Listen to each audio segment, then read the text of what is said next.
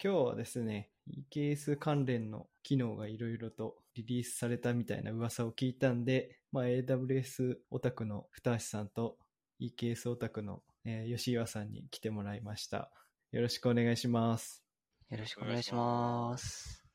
二橋さんはこのポッドキャスト2回目なんですけど、はい。もう全然もう慣れてると思うんで、お任せしたいと思います。はい。はい。というわけでね、最初のネタなんですけど、ドライブの方とか、まあ、小ノートにも貼ると思うんですけど、Amazon EKS on AWS Graviton 2 Generally Available っ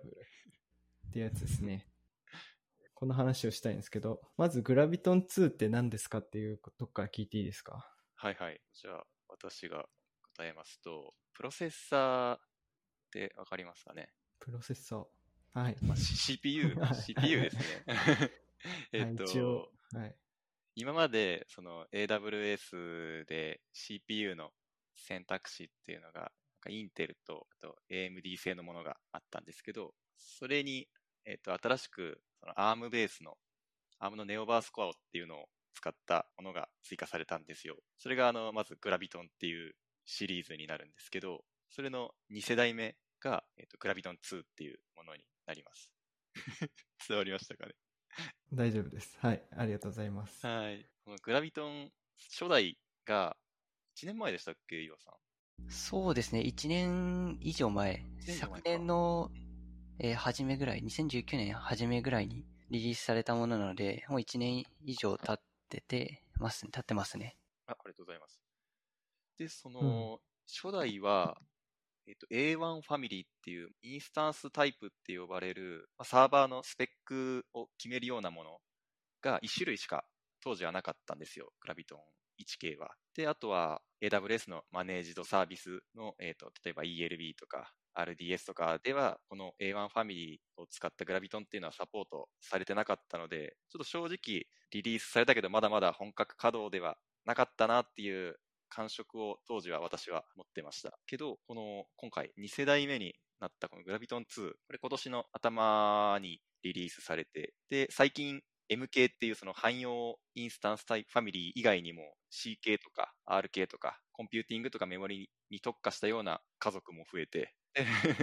で、その各種 managed も対応してて、RDS とかもプレビューでしたっけね？対応してたりとか、ELB も置き換わっていってるのかな？か置き換え終わったか、ちょっと忘れちゃいましたけど、まあ、徐々に対応していっていって、もう AWS 全体で本腰を入れてきた感を私は感じてます。はい。こんな感じなんですね。わ、はい、かりました。じゃあもうこれ、もう本当に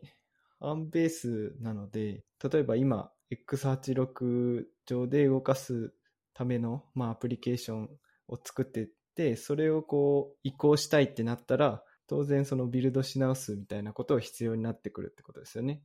そうですね。サーバー自体をまず別物に変えて、で、今までインストールしてたライブラリーっていうのは、まあ、X86 系のものからこの ARM 系のものに変えていくような作業が必要になってくるんですけど、まあ私、この作業を最近やったんですけど、大体有名どころのパッケージを使ってる場合は、そのパッケージマネージャーが、えー、吉田に解決してくれるので、まあ、ある程度は困らずにサクサクとできるような印象ですね。一部もしかしたらあの対応してない、パッケージマネージャーが対応してないものがあるので、そういうのは、えっ、ー、と各自ビルドしたりとか、そのソースから取ってくるとかいうの作業が必要になると思います。うん、この辺 EKS とか Docker 周りは岩さんどうですかね？ああ、そうですね。はい。EKS だったり Docker だったりは、あの、ARM アーキテクチャ向けに ARC64 ですね。向けにビルドし直す必要があります。で、えー、っとですね、Docker イメージのビルドっていうのは、えー、ベースイメージを大抵取ってくると思うんですけど、例えば Alpine であったり、Ubuntu であったりの OS イメージや Python、Node だったりのランタイムイメージっていうものは大体サポートされているので、えー、まあ、例えばビルド環境が手元にない、まあ、PC であったりは全部 X86。今のところほぼ X86 なので、ARM が入った PC がないっていう場合でも、えー、ビルド環境を E ケースでちゃちゃっと作ったりとかもできるようになりますね。この Graviton2 のノード上に ARM 向けのに、ARM 向けにビルドされた、えー、イメージを使ってビルド環境を作るっていうことができるようになります。で、この際にちょっと注意しないといけないのが、えー、レジストリーですね。例えば Amazon で行くと、えー、ECR、他だと Docker Hub だったり、QAIO とか、そういったイメージレジストリーっていうのは大体マルチアーキに対応しているので、一応今のところは困らないとは思っています。まあ、というのも私自身まだグラビトンで何かしらやったっていう経験がないので、一応ここは困らないはずっていうことにさせてください。うん。はい。でですね、えー、EKS の場合、あの、イメージのビルドが必要という話をしたんですけど、その、例えば、ノードにいる AMI ってどうなんだっていう話なんですけど、あこれはカスタム AMI を使っている場合を除けばフルサポートされているので特に考えることはありません。えっ、ー、と、これは、えー、EKS Optimized Amazon Linux 2 AMI であったり、えー、ボトルロケットを利用している場合は特に考えることはないということですね。えー、発表時点、えー、日本時間の8月18日にこの機能が発表されたんですけども、この時点ではボトルロケットの ARM サポートについて、えー、公式フェ、公式の AWS のサイトには特に書かれてないんですけども、えー、EKS からであれば SSM のパラメータを変えれば、えー、利用することができます。これは、えー、GitHub のボトルロケット OS の、えー、イシューに書かれているので、そちらを参照いただけると幸いです。おそらく show note に記載されるリンクを貼っていただけると思うので、はい、そちらを参照ください。ありがとうございます。はい。なんとなくわかりましたね。はい。で、これ何が嬉しいんですかっていうのをお聞きしたいんですけど。ああ、じゃあ最初に、その EKS とかに限らず、グラビトン2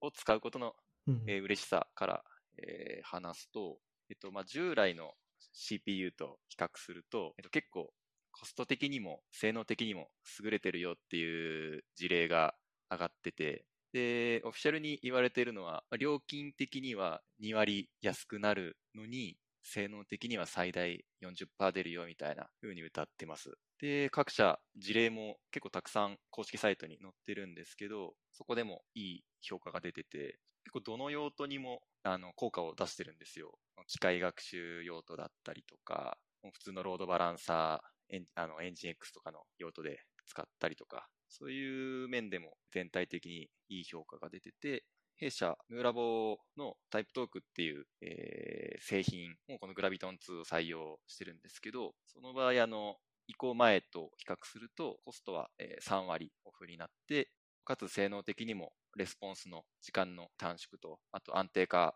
ができてるっていうのが確認できてて、かなり嬉しいなというとこですね。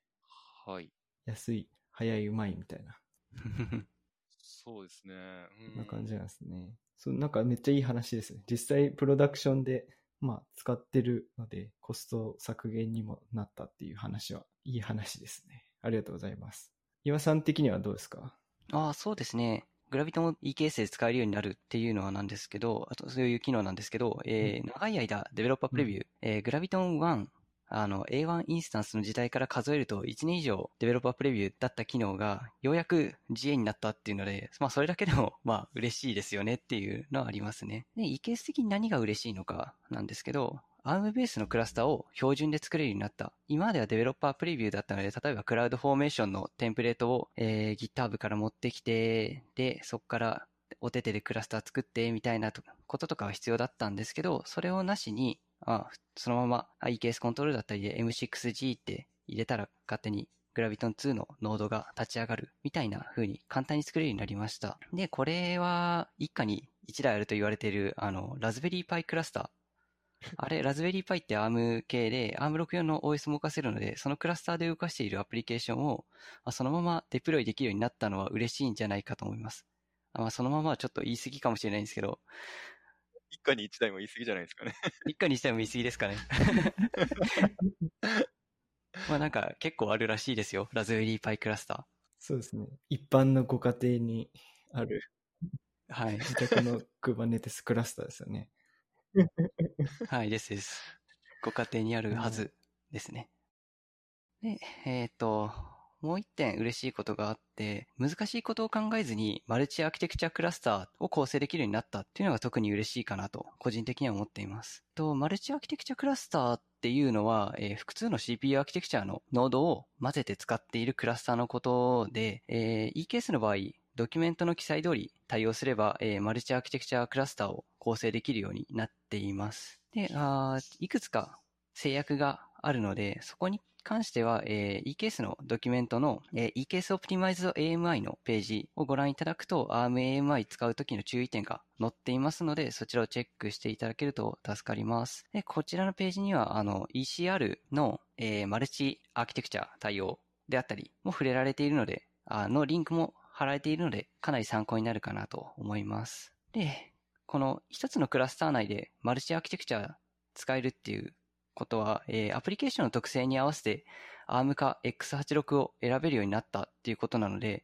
eCase をベースにマイクロサービスプラットフォームを構築している人には嬉しい、まあ、選択肢が開発者的に ARM 使いたいとか X86 使いたいっていうおそらく希望が出てきた時に対応しやすくなって嬉しいかなと思います。で、まあこれまでは、え、ー、とシングルアーキテクチャクラスターしか一応、えー、クラスターしかサポートされていなかったはずなので、かなりこれは大きなアップデートだと思います。まあ、これでやっと簡単に移行ができますね。ARM 系に。簡単に、簡単に移行ができますね。簡単に移行ができます。はい。あ、検証が楽になりましたね。うん。ちょっと気になったんですけど、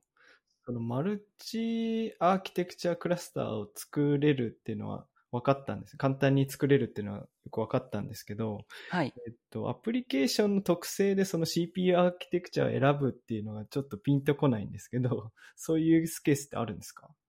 ああ、例えばですけど、えっ、ー、と、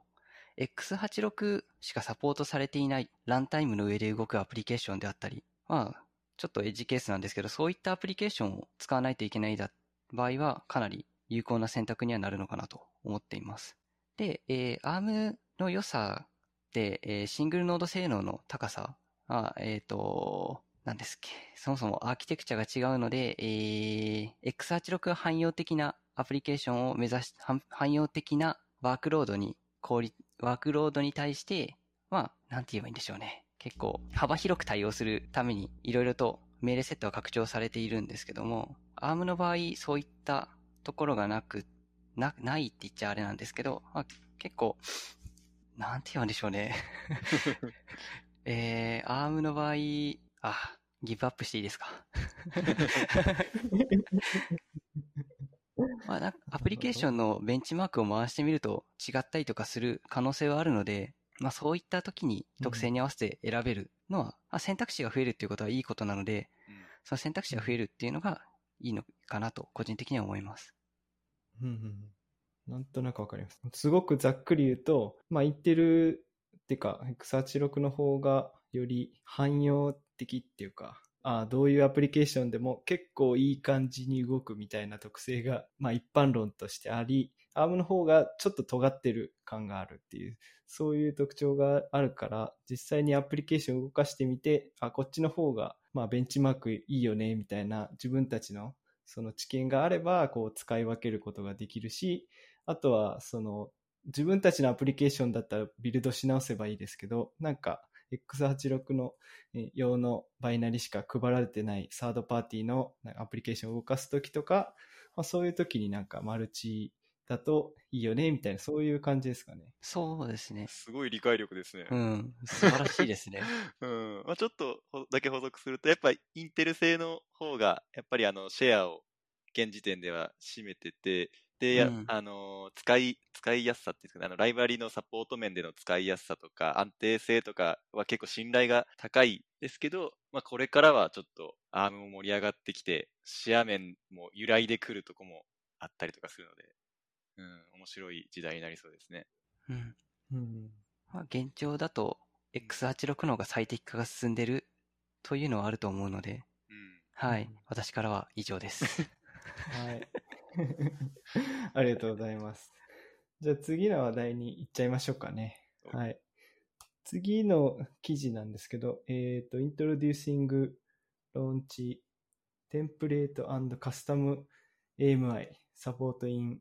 Amazon EKS Managed Node Groups っていうやつなんですけど、これはまずそもそも何ですかっていう質問をしていいですか？じゃあ、二橋さんからお願いします。はい。じゃあ、まあ、その EKS に限らない話で、この、えっと、ローンチテンプレートっていう言葉と、あとカスタム AMI っていう言葉があるんですけど、これ自体は、その EC2 のサービスの、えー、機能としてあるもので、まあ、それらが EKS のマネージドノードグループでもサポートされましたよっていうニュースになります。で、えー、それぞれ説明を簡単にすると、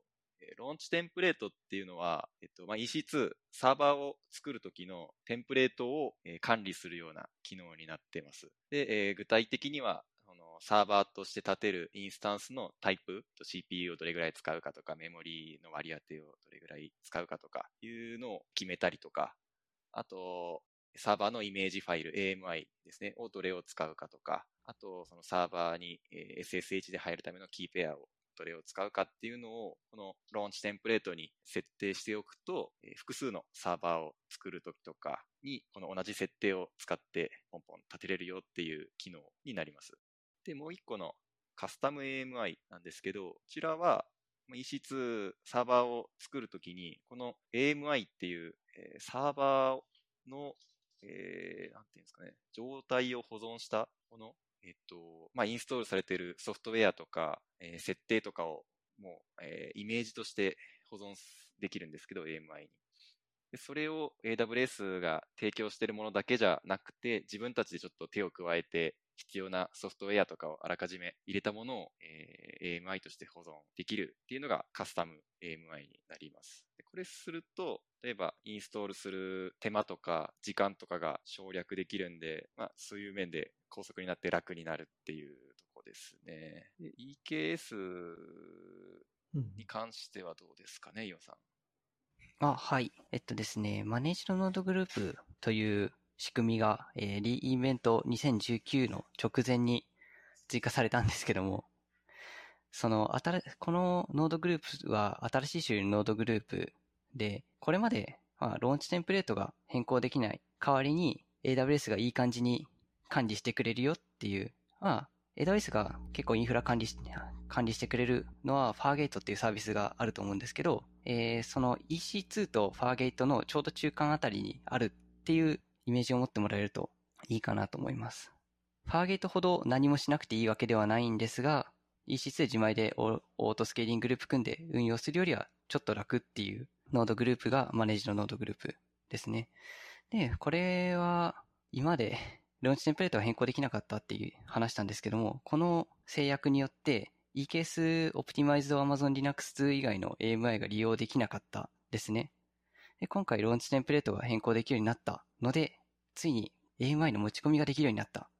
嬉しいですねっていうのがこの機能ですね。あカスタム AMI がが使えるようになった、はい、ってことですね。なるほど。そんな感じですか？えっと、カスタム MI とかマネージドグループの説明とかも一緒にやってもらったんで、特に補足ないですかね？ああ、そうですね。ちょっとマネージのノードグループについてもう少し、な、何がそれまで大変だったのかがちょっと伝わんないと思うので、はい。ちょっと managed node group について補足させてください。うん、えー、先ほども話した通り、マネージドノードグループは AWS がノードの管理をいい感じにやってくれる node group のことです。で、 managed node group が生まれる前、あ例えば AMI の入れ替えを行おうとしたときに、一度新しい node group を作って、えー、旧 node group、今動いている current の node group ですね、にスケジュールされないようにあ、 Kubernetes のポッド等が立たないようにしてあげて、で、それをした上で新しいノードグループにリソースを移す必要がありました。まあ、これ EKS コントロールのコマンドで言うと3コマンドぐらい必要なんですけど、まあ、この今話した手順がボタンポチって押すだけで安全に行えるのがマネージドノードグループです。で、AMI の更新だったりの通知も来るので、かなり嬉しい。ノード、あの、AMI の更新になかなか気づけなかったりとかするので、このすぐ気づける仕組みというのも含まれていて、かなり管理が楽になるのがマネージドノードグループですね。はい。なるほど。その便利なマネージドグループとカスタム AMI が EKS で使いやすくなったよみたいな話ですね。はい。はい。それって、じゃあこれは何が嬉しいんですかね？まず一番大きいのは AMI が変更できるようになったっていうのが一番嬉しくって、あ、これまで AMI の変更ができないっていう理由で、マネージドノードグループの導入をためらっていた開発者でもマネージドノードグループの利点を享受できるようになった、まあ、マネージドノードグループを導入できるようになったっていうのがかなり嬉しいポイントです。で、先ほども話した通り、あの、使ってみるとわかるんですけど、マネージドノードグループにするだけでかなり管理が、ノードの管理が楽になります。EKS 使うんであれば、マネージドノードグループ使った方が、個人的には良いなと思っています。で、えー、先ほどの、えー、そう、リソースを移すっていう操作をドレイン操作って言うんですけども、そのドレイン操作って kubectl drain っていうコマンドでやるんですけど、このドレイン操作比較的安全なんですが、まあ、プロダクションでノードとノードを指定して行うのは結構精神的に来るものがあると思うんですよね。なんですけど、マネージドノードグループの場合は、先ほど話したボタンポッチで1台ずついい感じに入れ替えてくれるので、まあ、事故ることがまずないだろうと。なんで、かなり精神的に余裕ができて、あの、健やかに夜眠ることができる。はい。そしてもう一個、カスタム AMI 対応したっていうことで、マネージのノードグループでも AWS 肝入りのボトルロケット OS を使えるのが試せるようになったっていうのが良いですね。ちょっとボトルロケットの説明全然しないで、スッスッと会話に出してたんですけど、ちょっと改めて説明させてもらうと、まあ、ボトルロケット OS というのはコンテナベースの環境向けに AWS が設計、最適化を施した OS で、特徴として軽量かつセキュアであることが挙げられます。まあ、この特徴、何が嬉しいかっていうと、Kubernetes のノードにすごく適しているっていうのが嬉しいポイントです。じゃあ何も考えず、EKS のノードには、このボトルロケットを使うのがいいんじゃない？みたいなそれは、それは、お、あの、おすすめはできないですね。現在まだプレビューリリースなので、なるほど。もう少し成熟したら良いのかなと思っています。プロダクションに入れるのはまだちょっと怖いところはありますね。うん。なるほど。はい。今後に期待ってことですね。ありがとうございます。じゃあそんな感じですかね。じゃあ最後の機能っていうか記事に移りたいと思うんですけど、えっ、ー、と、これは AWS Fargate for Amazon EKS Now Supports Amazon EFS ですね。で、さっきからまあ、ファーゲートちょこちょこ話に出てますけど、改めてちょっとファーゲートについて説明していただいてよろしいですか？ファーゲートは、まあ、AWS のサービスなんですけど、これはあのコンテナを実行するためのマネージドサービスで、ホストの管理が不要なサーバーレスで、えー、コンテナを動かすみたいなサービスになります。で、あの、ECS で、あの、コンテナを実行するときって、昔までは、昔までとか今もあるんですけど、あの、ファーゲートを使わない場合は、コンテナを動かすための EC2 がデプロイされてて、やっぱりそこの管理っていうのが必要だったんですけど、もうそれすらも不要になったっていうのが、このファーゲートになります。なるほど。こんな感じですね。で、そのファーゲートは、えっ、ー、と、EKS にも使えるようになったってことですね。そうですね。リーインベント2019で発表されたはずですね。で、ファーゲート for EKS は、この、今までが ECS ファーゲートだったので、それと比較するためにファーゲート for EKS って言いますけど、これは、えー、Kubernetes のポッドとしてファーゲートを利用できるサービスです。で、このファーゲート for EKS の世界だと、1ポッドは1ノードになります。なので、うん、まあ、ポッド1個単位、1個1個、例えば、 Deployment でレプリカ3とかにしてると、まあ、3個ノードが立ち上がる。で、それが Fargate、Fargate の上で、それが、えー、そのノードは Fargate で、その上でポッドがそれぞれ動いてるという形になります。ちょっと Kubernetes の世界とは考え方が違う感じのものになっています。まあ、Kubernetes の世界って水平スケール、まあ、 horizontal autoscale が基本だと思うんですけど、この Fargate の世界だと、 vertical autoscale を推奨していますね。この Fargate のリソースを増やして強くするというのが推奨されています。うんで、この、えっ、ー、と、記事は、まあ、そのファーゲットを EKS じゃなくて、それが EFS をサポートするようになりましたよっていう話ですね。じゃあ、まずはその EFS って何なのか聞いていいですか？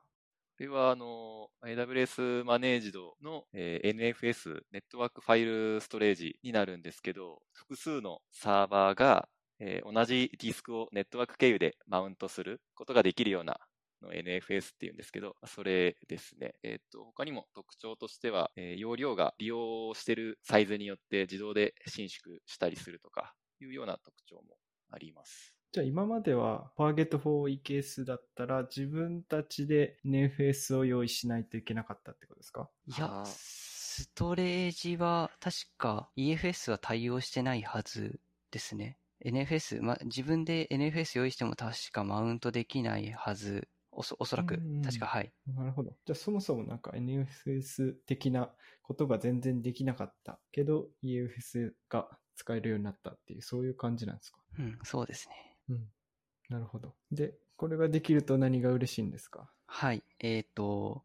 ちょっと、ちょっとこれ立ち返らせてもらうと、e ケースのアップデート、7月のアップデートでですね、えー、EFS CSI ドライバーっていう、CSI というのはコモンストレージインターフェースという Kubernetes の仕組みなんですけども、その EFS 版、そのドライバー、ESS 向けのドライバーが、もともと e ケース、えー、1.14、1.15以降、1.14以降か1.14、15以降で使えるようなものが7月にまずリリースされましたという背景があります。で、この CSI ドライバーが Fargate for EKS に対応したというのが今回のリリースになります。で、はい。EFS CSI ドライバーは EFS を Kubernetes の persistent volume として扱うための CSI ドライバーとなってまして、まあ、それまで標準だと EBS CSI ドライバー、 Elastic Block Store ですね。EBS を persistent volume として使う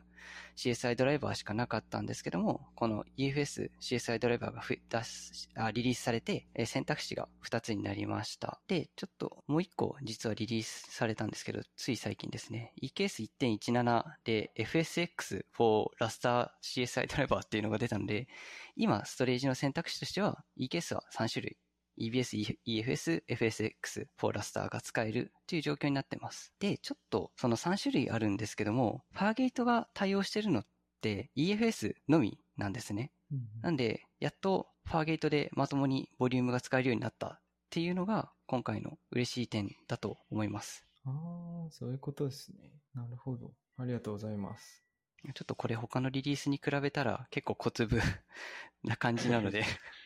あんま語れることが少ないんですけども。うん、そうですね。そうかもしれないですね。まあでもなんかすごい、今までできなかったことができるようになって、かゆいとこに手が届きそうな、そんな感じですね。結構全体的に今日の振り返ってみて、うん、やっぱりその EKS とかファーゲートだとまだできなかったよっていうのがサポートされてきたので、かなりえー、嬉しいですね。そうですね。なんだろう、うん、今までその AWS 使ってるのに EKS がサポートしてないから、なんか AWS のメリットが活かせてないようなとこもちょっとあったりしたんですけど、まあ、そこもちゃんと AWS のメリットが活かせるようになったみたいな、どんどん増え、機能として増えていってるんで、うん、これからも盛り上がりそうですね。うん。そうですね。うん、いや、これはとても嬉しいですね。ありがとうございます。なんかまとめていただいて。でももうなんか話残したことないですか？大丈夫そうですかね？いいですか岩さん？そうですね。多分大丈夫だと思います。お二人には別になんか、この AWS 以外の話はトピックを上げてもらってないんですけど、急遽話したいことあったら何でもいいんですけど。今回結構真面目に話しちゃいましたね。そうですね。普段は真面目に話さないもんなんですか？えっと、それは僕のポッドキャストの過去回を聞いていただければわかると思うので。ああ、履修不足でした。ぜひ聞いてください。はい。そんな感じですかね。今日はこの辺で終わろうかなと思うんですけど、大丈夫ですか？